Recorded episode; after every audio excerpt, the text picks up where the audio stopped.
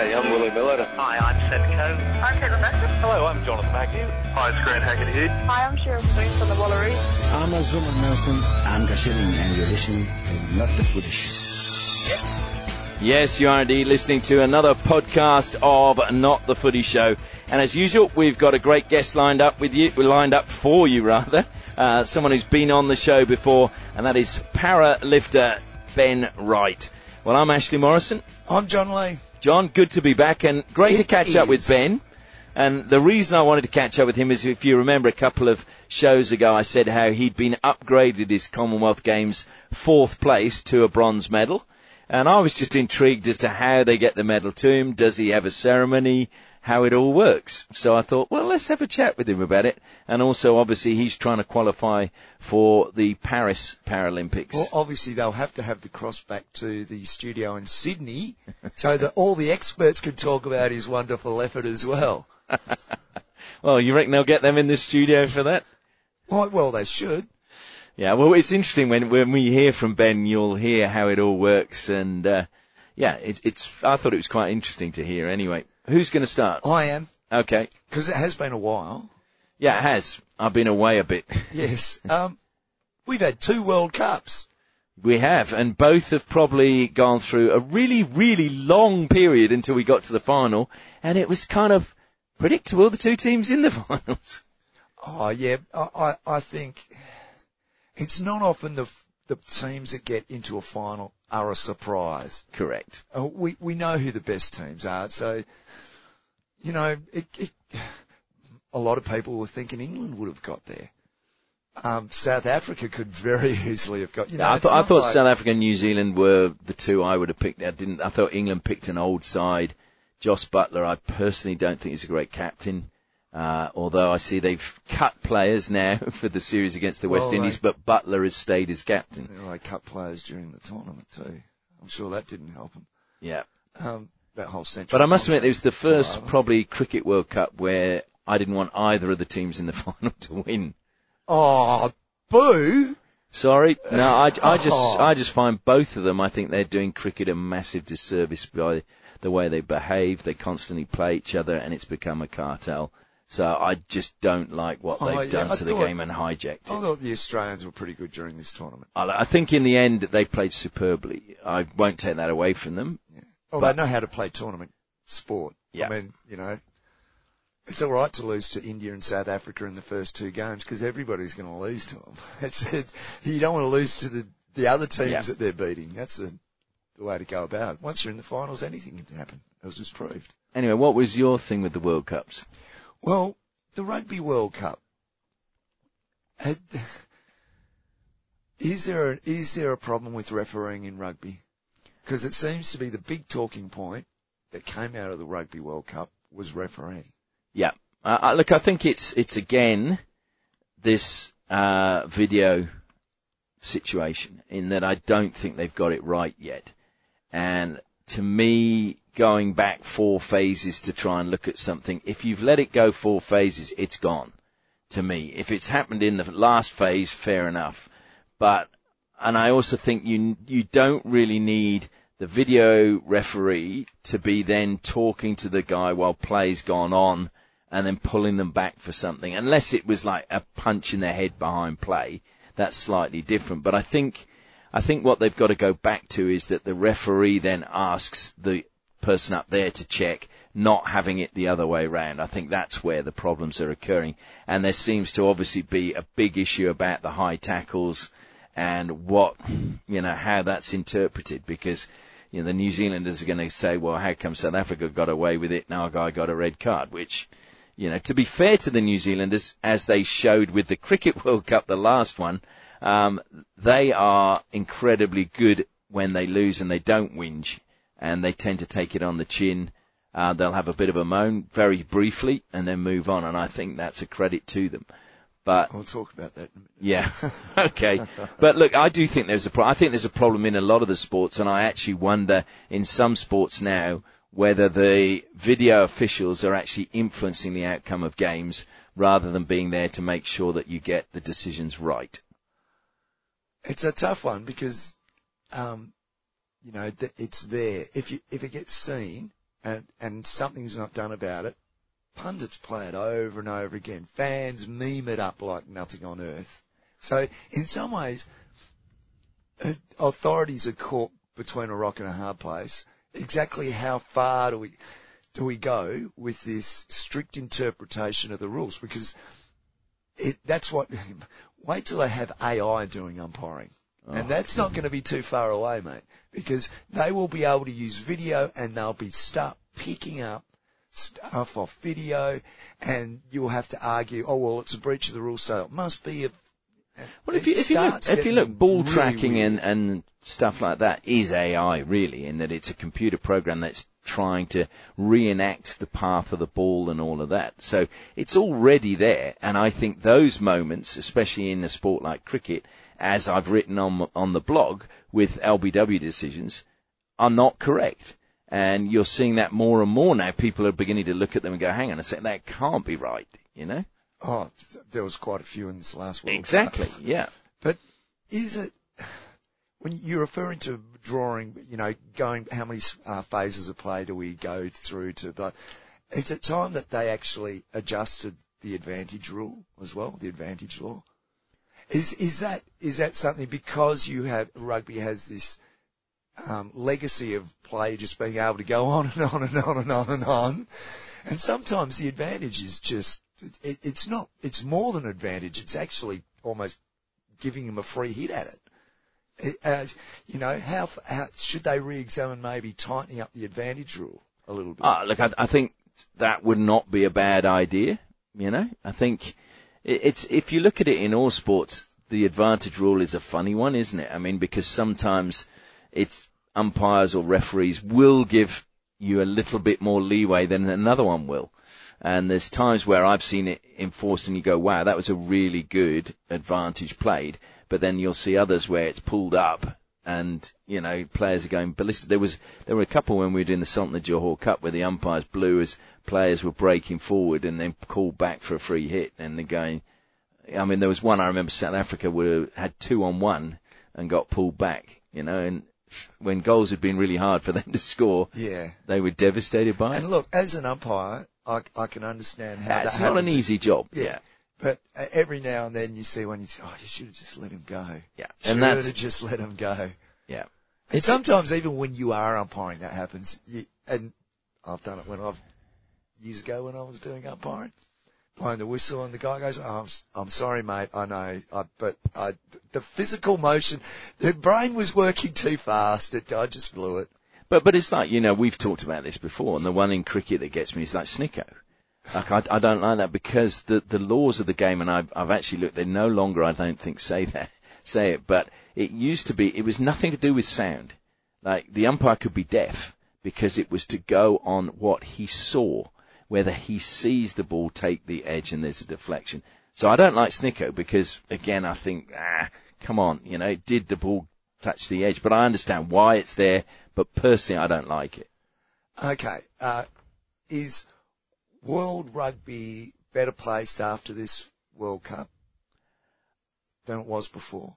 I.e., was the tournament a success in being, okay, you got two win, a couple of the top teams win it, what a surprise, but the rest of the tournament, did it embrace, I think I think the rugby was pretty good. I didn't get to see as much as I would have liked. I have to admit because I was overseas or working or you know just couldn't kind of get access to it.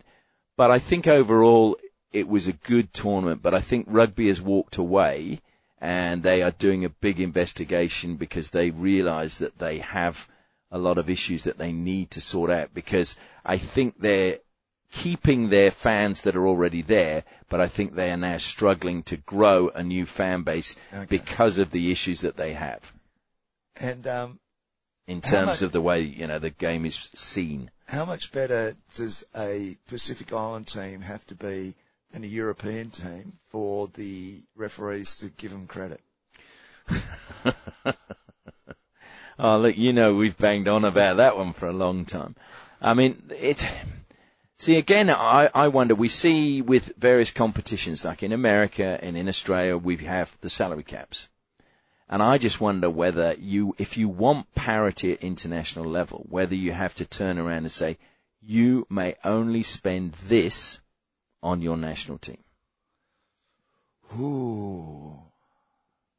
Getting into Australian trade areas. Yeah, it's but Or- this is the problem though. But what you've got, that, so, is that meaning that a guy who's playing for Fiji, who plays uh, a, rug, a rugby test for Fiji or a rugby World Cup game, um, will get paid the same as a, a, a Fijian will get paid the same as, say, I'm a not- Frenchman that they're playing against. I'm, I'm not actually what we're talking. I'm not talking about the wages. I'm actually talking about their investment in their programs. So the wages, I think, could be a separate issue. But so what? Because what, we're seeing is, you know, there was a prime example of the Rugby World Cup over here. You know how um, there were players that were playing for the island nations, whose professional clubs in Europe would not release them for the World Cup whereas England had an injury cloud over their scrum halves. They flew another one out, business class, you know, as a replacement. Now the Fijians or the Tongans wouldn't have been able to afford that, where they couldn't even get their own players released from clubs in Europe. So to, that is now actually a better thing now, where those players are released and must be released for international duty. So that's been kind of uh, amended, but I do think that, you know, when you look, and, and there's other areas where you look at it with the Paralympics, where again, the investment in the technology that some countries have for their athletes, and then they're coming up against athletes from poorer nations who've not had that investment in their equipment. To me, in something like the Paralympics, everybody should be given exactly the same equipment to compete. So then we do find out who is the best rather than, you know, one program has got more money, so therefore they're able to do this. And that's where people are saying, well, it's all about getting percentages. But if you want a level playing field, then you've got to look at these Well, things. Well, you know what the better off nations are going to say? You're a socialist, Morrison. Oh, look, it wouldn't be the first time someone said that. But you were the one who asked the question. No, You know? point taken. I mean, my, my view, so again, and I've said this with football now, is with world travel, is I don't like, and especially now they've expanded the World Cup, I don't think we should be going, and I understand it's a commercial reason that they're doing it, where we go for confederation qualifications. If it's a true World Cup, to me, I want to see the best 32 or the best 48 teams competing. So therefore, the qualifiers, I think you should seed all the nations and you do a, do a draw for the whole world. So it's no longer about just the best from Europe or the best from Africa or the best from Asia. Let's have the best. Do you think there's a place similar to what hockey does where the, there's one spot? Every confederation gets one spot so that for, for your confederation championships, there's something on the line at the end of it. I like that. Yeah, I, I, I think then- that is a better model, but I don't like Oceania. I think Oceania is a waste of time. Oh yeah, we've had that conversation. yeah. And it, it, what do you do with Australia? Because Asia doesn't want to take us. No, I, well, I mean, the, the thing I, I remember writing something about this years ago, um, when Sepp Blatter with, with Oceania and football, is that I think Oceania, and I think this would benefit Oceania, is if Oceania became a subdivision of Asia. So Oceania, uh, or Like they, C grade or something. uh, yeah, it's it's like a second division, and then you play qualify to go into the Asian pools. So then what you would do is rather than giving Asian one qualification spot, you give them two because there's the Oceania one, and it's a bigger pool. But what that would do, I think, is give those Oceania nations then could then participate in things like the Asian Games. They could participate also in the uh, Asian Indoor Martial Arts Games. They would then get more competition because one of the problems they have at the moment is they just don't get enough games. And when you think about it, you know, it would be they very easy to be playing nations like the Philippines, Exactly. Yeah. who, let's face it, aren't strong up on the rankings, but you know, Yeah, they're not going to be the strongest in Asia, but that They'll- that will help all of those nations improve, and that's that's where I think you need to look at doing something like that. okay, Cricket World Cup. What about Let's it? turn our attention to it. Um, the, the moment Australia beat South Africa in that semi-final, I knew they were going to win. There was, Yeah. it was so perfectly set up for Australia to win that game. Um, well done to the team. Well done to Pat Cummins. Uh, I, I don't believe that um, Pat Cummins should now be awarded a Rhodes Scholarship and a Nobel laureate because he batted, he, he bowled first. Considering that for the last week we've been hearing nothing but scoring records from, of Fat Ground that pointed out that teams batting first lost four wickets on average in the power play and Yeah. teams, like, it, it was a pretty much a no-brainer. Yeah. I, I know the rule in cricket is you bat first, and you, that would be there. Do we bat first? Hmm, let's look at the figures here. No, I think we might have a bowl. Yeah. You know. Um, Did you see the stuff though about the crowd c- all leaving during the presentation? And there was an article in India saying, well, if this had been held in a cricketing state, like you know, uh, I can't remember some of the states, but if it had been held in a city like Delhi, Mumbai, Yeah, right. then Okay. Chennai, the people fans would have stayed. I No, they like, wouldn't. "Mm, okay, No. yeah, And and quite frankly, what did you expect? It's an Indian crowd, and that's Yeah. not a sledge on Indian crowds. It, that's what they do. and, and let's be honest, world crowds now are leaving before these Oh, yeah, they ceremonies do. because they've seen them all and they don't want to hear the speeches and yeah. I was interested in that stuff about booing the umpires, especially from Australian journalists, given that the national pastime here in Australia is booing umpires. Um, name me the last time you went to a sporting event in this country where the umpires didn't get booed. Yeah, At I- some stage. yeah. So that was all a bit too much. Um, but uh, there was some good cricket played. And Oh, I there thought there was. was some really good games. Yeah, I didn't. I mean, I, I still, I was pleased because I prefer the one day game format, and I would like Oh, to see it survive. Far superior to T20 cricket. Yeah, it's The proper. ebbs cricket. and the Yeah. flows and the tactics and the So from that perspective, I was really happy with the way it went because I think it revitalised that, and hopefully we'll see more one dayers and less T20. No, that don't happen. That's I just said not hope, happening. hope.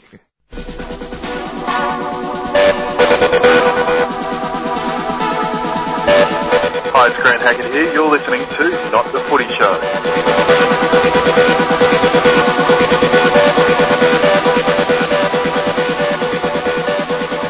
Well, as I mentioned, our guest on this podcast is an old friend of ours, and the reason we're catching up with him is because he found out recently that his fourth place at the Commonwealth Games in powerlifting has been promoted to a bronze medal. And I wanted to hear how he gets his hands on that bronze medal, whether there's a ceremony, and also we wanted to hear how he's going with qualification for Paris 2024. Our guest is Ben Wright. Ben Wright, welcome back to Not the Footy Show. Yeah, thanks very much for having me again. I feel very privileged to be on uh, for a second time. Well, I was thinking it's the first time we haven't had you and, and Nang on together, I think, because uh, he was always your training buddy and competing buddy, but he's now switched to badminton. Yeah, very true. Yes, so it, it was always the the dung beetles as a as a package, but um, yes, that's correct. He's he's given up the weights and, and he's off um, playing badminton um, and doing doing fairly well, it seems. No, it does indeed. But uh, I wanted to catch up with you. We mentioned you, I think, a couple of podcasts ago because I saw the news come through that from the Commonwealth Games, um, you'd been elevated now because the gold medalist test positive to a banned substance. So you've been elevated from fourth to third. And to be honest, I've actually never met anyone who's had to go through that where you've got a bronze medal, but you've been robbed of the opportunity to actually receive it in front of your fans, your family, and all the crowd. I mean, how did it feel when you got the news? Uh, well, when I first got told, um, I was I was a little bit in disbelief. So I, I kind of um, found out through back channel. So um, my mate Micky Yule from Scotland. So he he was the original bronze medalist, um, and he hit me up over social media, um, and he's just like, "Have you have you heard the news?" And I was like, don't, don't tell me you're coming out of retirement. Like that's that's the last thing that that my career needs. Um, and he's like, he's like, no, Com Games, like you're a bronze medalist. I was like, what, what, what do you mean? You're you're obviously the bronze medalist. I, I was there on the day. I, I, I saw that, and he's like, no, um, India they got popped. Um, the the final decision is just being um, talked about now. It's going to be it's going to be released on the weekend. Um, you need to have a chat to your people.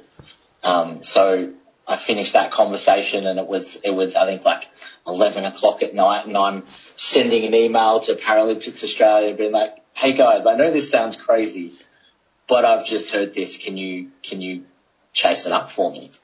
Um, and then um, I didn't hear anything first thing in the morning because they're they're over east. So I thought maybe when I wake up I'd, I'd have something to read, but didn't hear anything. And then um, it was probably about mid morning. Um, my phone rang and um, it wasn't a number I recognised, but I, I picked up and um, yeah, it was uh, Kate McLoughlin, the the chef de mission, um, calling me to to say yeah that what I'd heard was in fact correct and um, that I'd get a phone call in the next um, couple of days asking for some comments, um, and the the official press release would go out on the weekend, and um, so yeah, it was just kind of um, a bit of a bit of shock and disbelief um, in the beginning, but then the official press release came out, and it kind of started dawning on me what what that actually meant. Um, and yeah, it was it was it was pretty cool. Uh, so I, I I do understand um, what you mean about not not getting that podium experience. Um, but I've been told that uh, when they actually get my medal to me, they're going to put on a little ceremony, which um, for me is fantastic because one of the things about doing powerlifting is uh, my my family very rarely get to see me compete. Uh, I'm always either competing over east or competing internationally, and so they don't get to to come along and see that. Um, but if I get to have a medal presentation ceremony that's going to be local, I get to invite all of those people that have been supporting me and following my career over the last decade and, and they get to be a part of that, which, which I think is fantastic and I think will make it very special. No, it will indeed, because I was actually going to ask you, have you got your medal? And I'm surely they don't just put it in the post and go, here you go, Ben, congratulations. I'm glad to hear Yeah. they actually have some ceremony and it's done properly. Yeah, so that's that's what I've been informed. So my understanding is that they they have to get the gold off of India, get the bronze off uh, bronze off Scotland, and the silver off um, Nigeria, and and do the little switcheroo, and then the bronze will make its way over to me. And then yeah, that, that I've been told that they'll they'll put on some some form of ceremony. So I'm I'm just waiting to hear back, and I hope I hear soon because it honestly it's every couple of days I'm I'm getting hit up by someone I know, like whether it's someone at work or just someone in the family, being like, "Have you got your medal yet? Got your medal? Can I see your medal? Can I see your medal?" So at, at this point, it's just like, as soon as I know, I I will let you all know. Well, at least you know who's got the bronze, so you can get that off him, but I'm sure he's not handing that over till he gets the silver. Oh, 100%. And, and unfortunately, um, he, he retired after, um, Birmingham. And so I'm not, it's not like I can just accost him at, at the next competition and be like, mate, where's my medal? so yeah, I've, I've, I've got to wait through, wait, wait for the whole official process, which is, it's, this whole thing has been, so apparently the, the test came positive, um, a while ago, but there's just this whole process that they go through and, and they have a tribunal and um, both sides get to present their, their evidence and their story and um, so that, that took basically 12 months to, to get through that process until that decision was, was finally um, made public. It must be extra special, I think, for you because if I remember right, it was Darren Gardiner who got you into powerlifting, or certainly was one of the ones that really encouraged you in the early days. And if I'm right, and I hope I am, but I think he was the last Australian to win a Commonwealth Games uh, powerlifting medal in 2006. Is that right?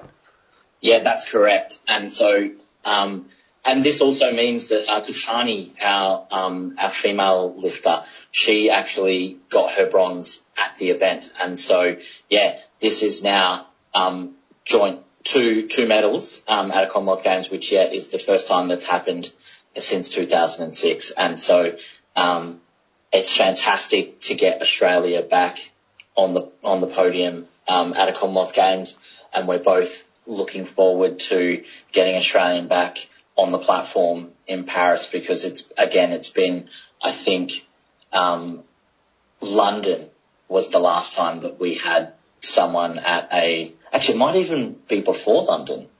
Might have been Beijing was the last time that we had a, para powerlifter for Australia um, representing at a at a Paralympic Games. So we're both very keen to um, to to make that and and represent Australia and um, if we do well enough, hopefully return funding to the program so we can um, so we can work on, on, on this good work that has been done, um, in, in getting people further in their careers and, and yeah, hopefully restore Australia's name in, in the para-powerlifting community would be fantastic. Well, I wanted to touch on that because I think that was one of the last times we spoke was when your funding was cut. And it was all part of that Winning Edge program. And it was, and it, we had the discussion, and I've actually repeated it to many people, how it was ridiculous in your sport because it's not something where you achieve in weightlifting in a four year period. You don't get to the top in four years. It takes far longer. And I think the great thing is now that you've got this medal and you've justified the argument that you said when the funding was cut because you're proving that now you are in the top 10 in the world and it does take time. Well, th- that's it. Like it, it has literally taken me 12 years to put 100 kilos on the bench. So, um, I, I started lifting 12 years ago. My first domestic competition, I pressed 92 and a half kilos. Um, and then on the 12 year anniversary of that, I did a training session where I pressed 192 and a half. And so it is, it has literally taken that long to put that much on the bar. Um, and it does when, when you're doing this, when you're doing this unassisted and drug free, um, progress is slow. Um, and it is about that, consistency, just, just showing up, putting in the work, and then over time, you, you will see results. Yeah, I, I am proof of that. And it's, it's fantastic because in, that's what I've been, that's what I was told in the beginning and, and that's what I've been telling myself that like, this is, this is a long game. This is a long game. You've got to play the long game. And then, um, after the 2018, um, well, before the 2018 Commonwealth Games, I had, um, a seizure that actually broke my back in, in four places. Um, and so when I competed 10 weeks later at that Commonwealth Games, um, I, I didn't compete anywhere near what I was hoping. Um, and so the last few years have, have been very much a, uh, just, just thinking to myself, like, have, have, have I been correct or, or maybe, maybe I'm just not good at this. Maybe, maybe I'm just not meant to be good at this. Maybe I'm just one of the guys that shows up um, at the domestic comps, makes up numbers, like puts up an okay lift, but my my contribution is just pushing pushing everyone further. So yeah, it it was very nice um, to have a good showing at Worlds. So I, I competed at Worlds just before I found out about the medal. Finished in the top ten at Worlds. Um, and then that moved me up into the ninth position in the Paralympic rankings. And then just a few weeks after Worlds to, to be notified that I'm actually a Commonwealth bronze medalist, um, was a fantastic little confidence boost. And, and so that's been kind of spurring me on ever since. No, fantastic. Well, I believe for the for Paris, you have to be in the top eight to get automatic qualification, and that's in, in terms of your lift weights. Um, and you're sitting in eighth at the moment, isn't that correct? So you're at that nervous place at the moment. Yeah, so that's correct. So um, our our Paralympic pathway is, is quite convoluted. So we've got the, the four year Paralympic cycle, and we have to compete at a sanctioned international competition every single year in that cycle. When there's a world champs that um, pops up, which is there's usually two of them in a Paralympic cycle, um, that is a compulsory event, so you have to go to world champs. And then at the end of all of that, you have to uh, finish in the top eight for an automatic selection.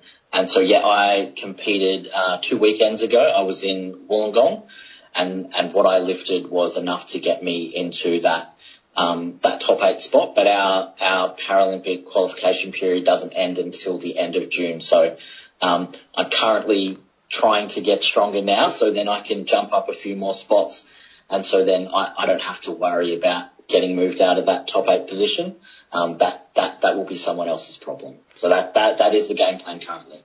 Well, Wollongong, I believe, was, was actually full of drama for you, wasn't it? Because it didn't quite go as well as planned, but then you, you we just heard about how hard you've been on yourself in the past, but I mean, you were pretty hard because you did break a national record there, didn't you? Yeah, yeah. So Wollongong did not go how I'd planned. Uh, I'd I'd been checking my weight all week, and I was sitting around uh, 89 kilos, and and so I compete in the under 88 kilo class. So I just have to be 88 or under, and then I'm good. And so being one kilo over is usually perfectly fine because um, I drink like two to three liters of water a day. So water manipulation for a kilo is is fine. Um, and then I jumped on the plane Thursday night. Um, didn't worry, didn't didn't look at my weight. Um, and then it came Saturday morning, which was comp morning. Um, and uh, weigh-in starts at 1 p.m. and it's 7:30 in the morning, and I'm jumping on the scales, and I was uh, 89.9. So I had um, a, a, a, almost two kilos to be losing um, before I weighed in in five and a half hours. So um, it was uh, hot baths, uh, wearing uh, incredibly hot tracksuits um, on my way to the venue. Um, spent about 50 minutes in a sauna. Um, and then by the time I'd weighed in, so I, I ended up weighing in at 87.8. So I, I, got there in the end, but by the time I'd weighed in, I had uh, 30 minutes to warm up before the start of the event. And so um, I was I was dehydrated. I was exhausted. Um, the the stress levels were were at an all time high. Um, and so uh, yeah, unfortunately, I didn't get to get to lift how I had envisioned. I was hoping that I would get to, to press 200 at this event, but um, uh, I, I, failed my third lift. But yes, as, as you said, objectively, I, I, did well. So I got a seven kilo uh, platform PB, a new Australian record, and, and moved up into that eighth position in the ranking. So um, ob- objectively, I did well, but just um, I didn't meet my expectations, and so um, I'm I'm a little bit disappointed. So what what are the plans for you now moving forward? Because you said obviously qualifying doesn't finish till the end of June. That's at the moment when we're talking now sort of seven months away. Are you going yeah. to a couple of competitions to try and get that weight, or is it waiting to see how you go kind of thing? Yeah, no. So um, as part of the pathway, we have two international comps that we have to compete in next year before the end of the period, and so we have chosen to go to Thailand in April just because that that's the close one, and, and being a self-funded sport, that that's the most economical one to get to. Um, and then we've actually chosen um, uh, quite an expensive one for our final one, and that will be Manchester, and that's because that's the last competition um, in the calendar, and so it gives us that whole entire time to make sure that we're prepared to put forward a lift that is going to get us qualification. So, so those are the two the two big events for next year. No, uh, and then hopefully Paris afterwards. Yeah, I was going to say that makes sense that you would be leaving it, but I would think there's quite a few people are going to be looking at that Manchester event with exactly the same thought process as yourself. Yeah, 100%. And so it's going to be um, until the end of June, just checking the rankings, updating my spreadsheet that I've put together, kind of calculating what I'm going to need to do um, to get there, whether it's whether it's I just need to get a little bit stronger, whether I need to undercut some weight and, and move positions that way. So yeah, it'll be a lot of strategy um, and a lot of training and just um, I imagine I will just be all up in my head the entire time and until I get that little that little bit of buffer to be able to to relax a little bit. And how many people do you have supporting you in terms of like coaching you and making sure that your head is in the right space and helping you decide whether it is the strength you need or, or you know, what it is that's going to get you those extra couple of kilos? Yes, I'm, I'm very fortunate. So I, uh, on, on the worrying about getting to competition side, I have, um, a men's group called the Fraternity of the Travelling Trousers, and they are just a men's group that started up as like a footy tipping competition. Um, but over the last 10 years that they've been supporting me, um, they they have just grown and, and they support other athletes now. So that they they provide me with a little bit of funding, and so then that takes my mind off of having to worry about can I get to these events. And then also I've been lucky enough to be um, a WAIS athlete for a number of years now. So I've got a team there um, from dietitians to sports psychs um, to doctors that I get to um, chat with and and kind of come up with ideas and, and collect data and, and then we, we come together and we have these big discussions of, of what would be best Um, and so on that front, um, that's all taken care of there. I've actually been um, doing my own programming um, since last year, the start of last year. Um, but I have um, some advisors, some some very wise advisors that I call on. So one of them um, is Nathan Baxter, um, who those that are interested in the bench press and powerlifting Australia would recognise that name as um, the first person in the southern hemisphere to bench press 700 pounds. Um, and so having someone like that um, to be able to bounce ideas off and just kind of um, come to him with an idea and say, this is what I'm lacking. This is what I think I need to be doing to make up for that. Um, do you agree with this? Um, do you have a better idea of how I can achieve this thing that I'm, I'm currently trying to work on? Um, and then there is also Simon Bergner, who is the um, the coach for the Australian Parapowerlifting team, um, who came on, um, I think, probably about five years ago now. So just before, just in the run up to the last Commonwealth Games on the Gold Coast, um, Simon's been involved in the program. Um, he he coaches Hani as well, and so he's coached Hani to a bronze medal at Commonwealth Games. He's he's very knowledgeable. Um, started out just as a powerlifting coach um, and a powerlifting competitor himself, but um, ever since joining the program, has just done everything within his power to to learn what we do specifically, um, how he can help out people with disabilities in the gym, how he can modify exercises. Um, he, has just been an absolute breath of fresh air in the program, and um, the program as a whole would would not be where it is. Um, would would not have two bronze medalists at Commonwealth Games without Simon. And so those are those are my main technical team that I get to work with. And then I just have like people supporting me. So my partner Shauna is always um, cheering me on. She's my biggest cheerleader.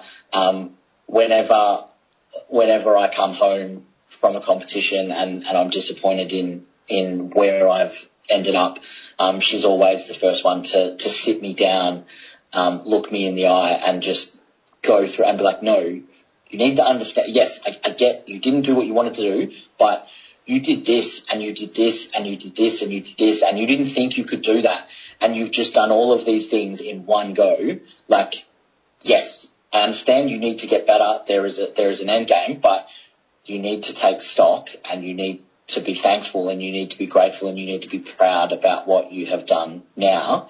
Um, and, and then we'll, we'll worry about getting stronger. Uh, it sounds like though, Ben, you've, you've got a real good one there in that she keeps you grounded and uh, also helps boost, boost you when you need it.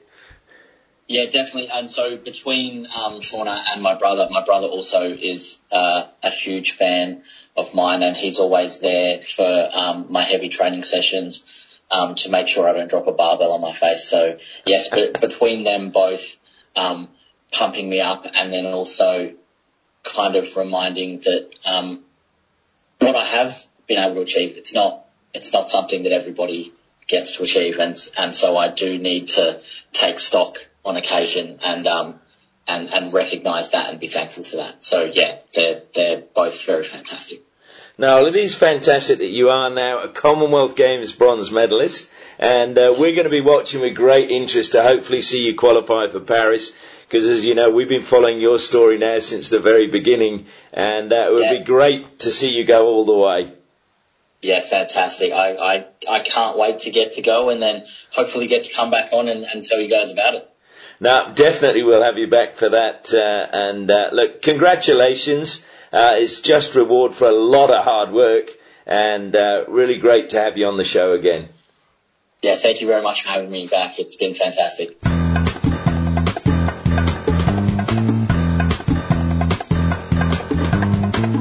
Hi, I'm Seb Coe, and you're listening to Not the Footy Show.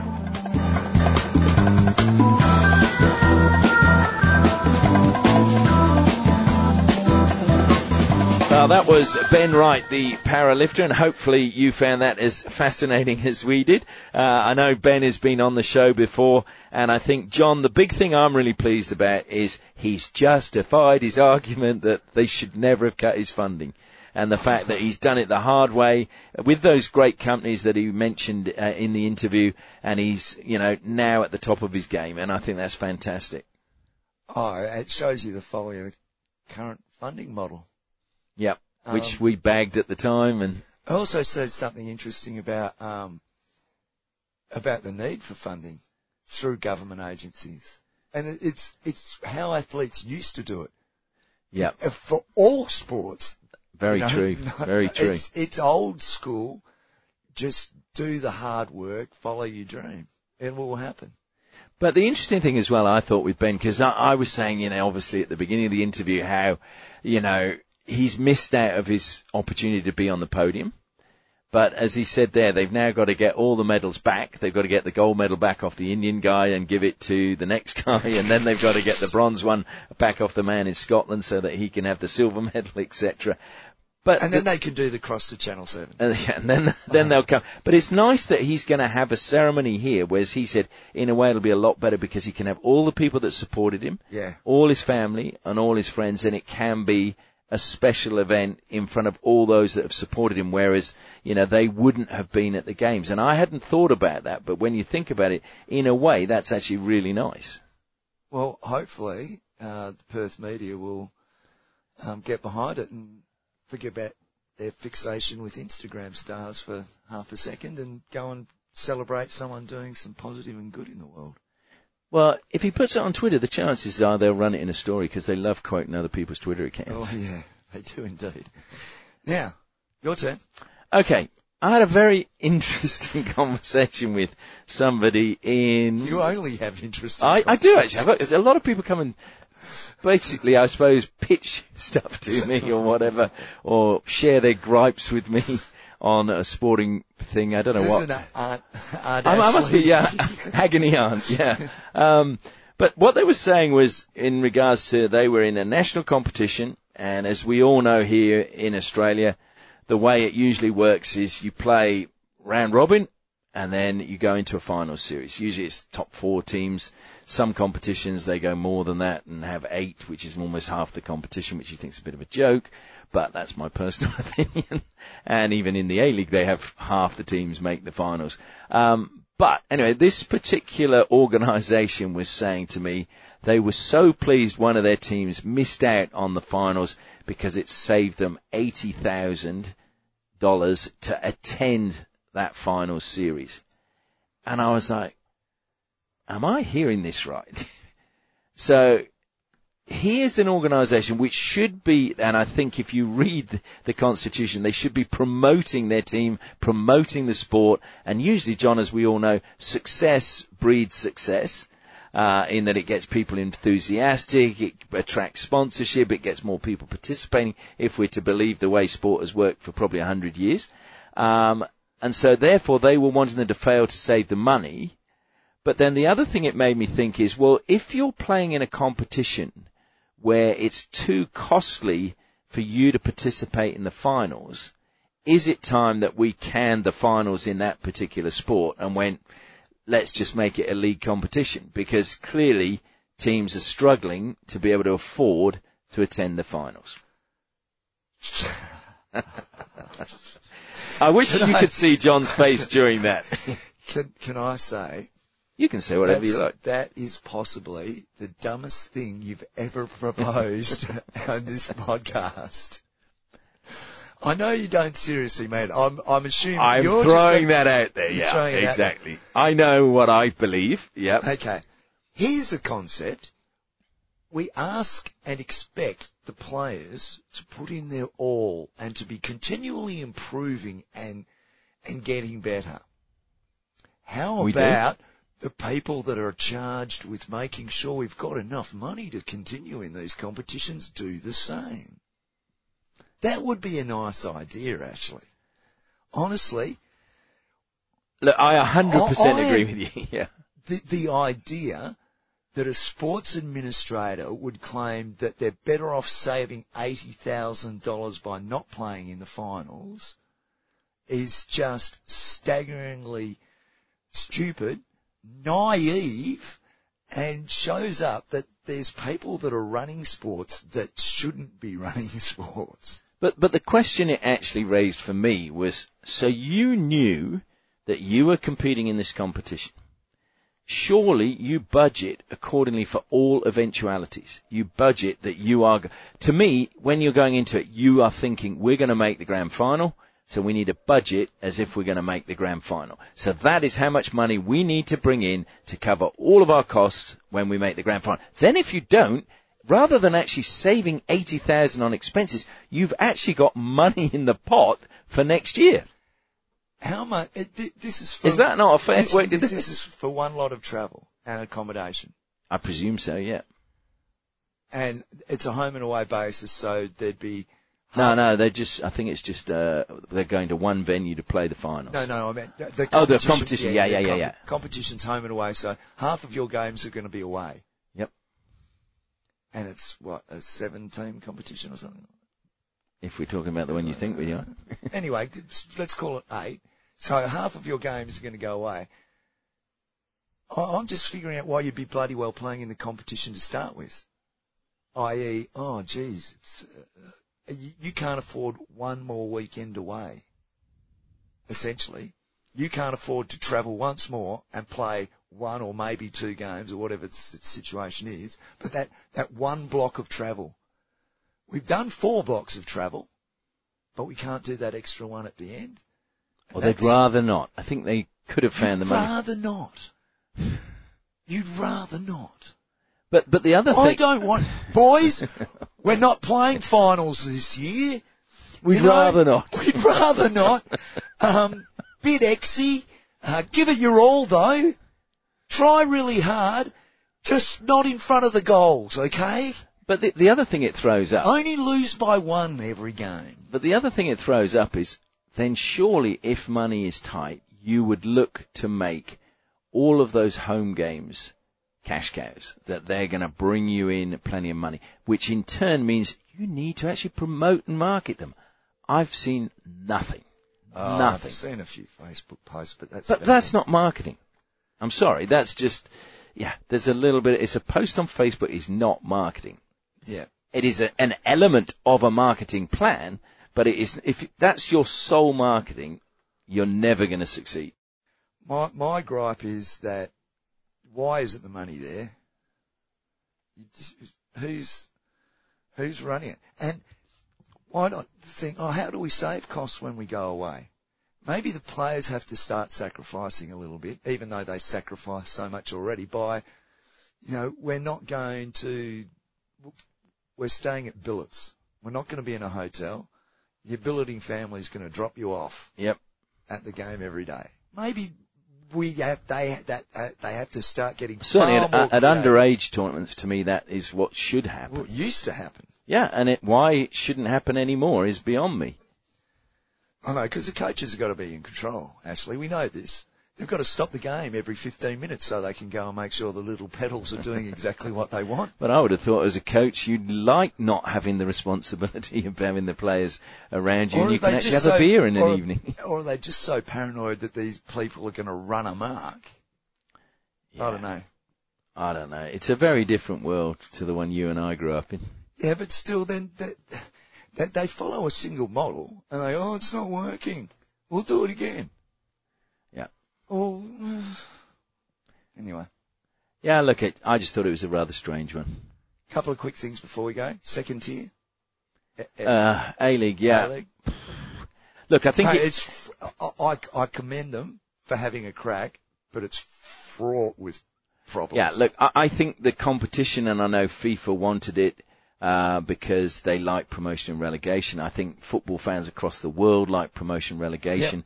I think Australia, though, is a very different prospect because of the distances involved, and therefore I'm concerned that you know the problem you're going to have is the financial one. I don't know when you think all the A League clubs are struggling to make money how are these clubs going to make money? The only difference is a lot of them do still own their own grounds, so they actually will save a bit of money there. But we'll see. Hopefully it works for the game. Yeah, I mean, and it's a long-term project. It's not going to be next year. You know, in two years' time, we'll be saying, "Wow, isn't this fantastic?" And you know, that I understand why there's no South Australian team. Or There's no Queensland West team Australian or team, West yeah. Australia. I, I, I get that, um, but how they implement it, and is there going to be promotion and relegation from the second tier? That up and, Well, and this was- below. this was, I think, that- well, that's when it starts getting. I did read really something on social media, although I've seen that the CEO is claiming that um, it was not factually true. I'll let people decide, but there was a something that was a letter that was posted on, or a, an, um, something that was printed that looked like it was official from Queensland Football, saying that if a team went from Queensland into this second tier, and then they were relegated, they would have to start at the bottom of Queensland Football again, and would not come straight back into the top tier. Uh, and there was a lot of backlash against that. So, yeah, I don't know. And I mean, this I again. think that's just someone marking their ground, isn't it? Yeah, I mean, I think, and talk about marking their ground. There's a few people that have been puffing their chest out, saying how they've been involved in this and they've done wonderful things in this. It's like, just get back in your box. It hasn't started yet. Let's see if it's a success before you start blowing your own trumpets. Fair enough. And uh, financial fair play. In the UK, Yeah. oh look, uh, as a club that got smashed. I have to say I don't have a great deal of sympathy because we got screwed. My club that I support, Swindon Town, we got relegated two divisions, uh, then got re-promoted when we took it to court up to the division that we'd just been promoted What did you out get? What did you get demoted for? Um, Can you remember ir- financial irregularities was the sort of in brackets what it was called. So brown paper bags? Or? No, what it was we did was we um, signed players saying that we were going to pay them this because the club we were buying them from wanted a higher uh, transfer fee. And then we were going, well, we're only paying them this. Then when it went to the tribunal, the tribunal saw the contract and saw, oh yeah, they're asking this, but they're only paying them this. So then the transfer fee was reduced. So we didn't have to pay so much when we bought them. But what the club was then doing was paying for their wedding, paying for other things that were sort of to top up their salary. So w- the club was guilty. There's no doubt about that. And two people within the club were sent Not orphans though. no, they're guilty. Yeah, but two of, two of the officials at the club went to prison for it. So I mean that. Okay. Whereas if you look at the other clubs that have been caught so far, nobody's gone to prison that I'm aware of in the UK. Now Tottenham Hotspur were were done for far greater number of offences than we were, and they got kicked out the FA Cup. They got deducted points and fined, but then they were able to buy back their points because they had a big rich owner. Um, and How that, do you mean buyback points? well, they they contested it and got their points back. Um, that was I forget how the whole ramifications of that. So look, I have no sympathy, and I, I think you know the the stupidness though is had Everton, for example, gone into receivership, they would have only been deducted five points, not the eleven points. So you go, that doesn't make sense. so in other words, you're encouraging them to claim that they are in receivership rather than what's happened. But the interesting thing is going to be what happens to Chelsea and Manchester City, because I'm hearing that Manchester City is going to get relegated, and I think Chelsea will as well. On the back of losing points through. Uh, on the back of their financial irregularities, whether they just straight relegate them or whether they just deduct their points, I'm not sure how it's going to work. But the word I'm getting out of the UK is that they're going to be gone. Now, if that happens, I wouldn't be surprised seeing as Manchester City's the richest club in the world that they're going to go to court and it's going to be a really long and protracted um, So they'll situation. stay in the Premier League until such time as. That's what I would suspect. But I mean, I'm not an expert on these things. You know what the pity is that they. A lot, I mean, most of these clubs tra- trade insolvently anyway. It, wouldn't it be just great if if the normal financial regulators that make sure that businesses aren't doing the wrong thing? Well, the, the first thing they should do, I think, if you want to clean up football, is you actually say, if you are buying a player, you must pay the whole amount now. Rather than You must have have the money on yeah, you. you must have the money because that will alleviate a lot of the problems. Because what you've got is they're they're they're paying they're going oh well we'll pay you in increments over a period of time, or then there is of course a percent. Well, there's a yeah there's a percentage contracts. where it has to go back to the previous club who's got ten percent of any on sale thing. If you clean that right up, and make it that literally because that would benefit the smaller clubs. If you have to pay in full at that point in time, the smaller club will get all that money that they get for having had the player on their books straight away. Because this is one of the things that happened in COVID, and I can tell you now that Scottish clubs were buying a lot of Belgian players. And they were buying Belgian players because Belgian players were cheaper than a lot of the others. So they were buying them for around a million, just under a million, eight hundred thousand. Then because of COVID, they suddenly now they've gone to the Belgian Football Federation and said we can't afford to pay that anymore in one lump sum. We want to pay in two increments. And that's really screwed up the economics now of the Belgian league. So these things have an impact down the, the track. And I think really what they need to do is come right back and say, if you haven't got the money, you can't pay. Gee, it's a harsh world. That is. I'm just I'm uh, listening to you talk about that, and that club gets ten percent, and the the way the whole player Ah. transfer market moves. Mate, they're lucky they were foot. Yeah. We think it's fine as footballers because they're footballers, and this is all right. If they were dishwashers, we'd be calling this slavery. Oh yeah. Some people are on the fence. They think it's all over.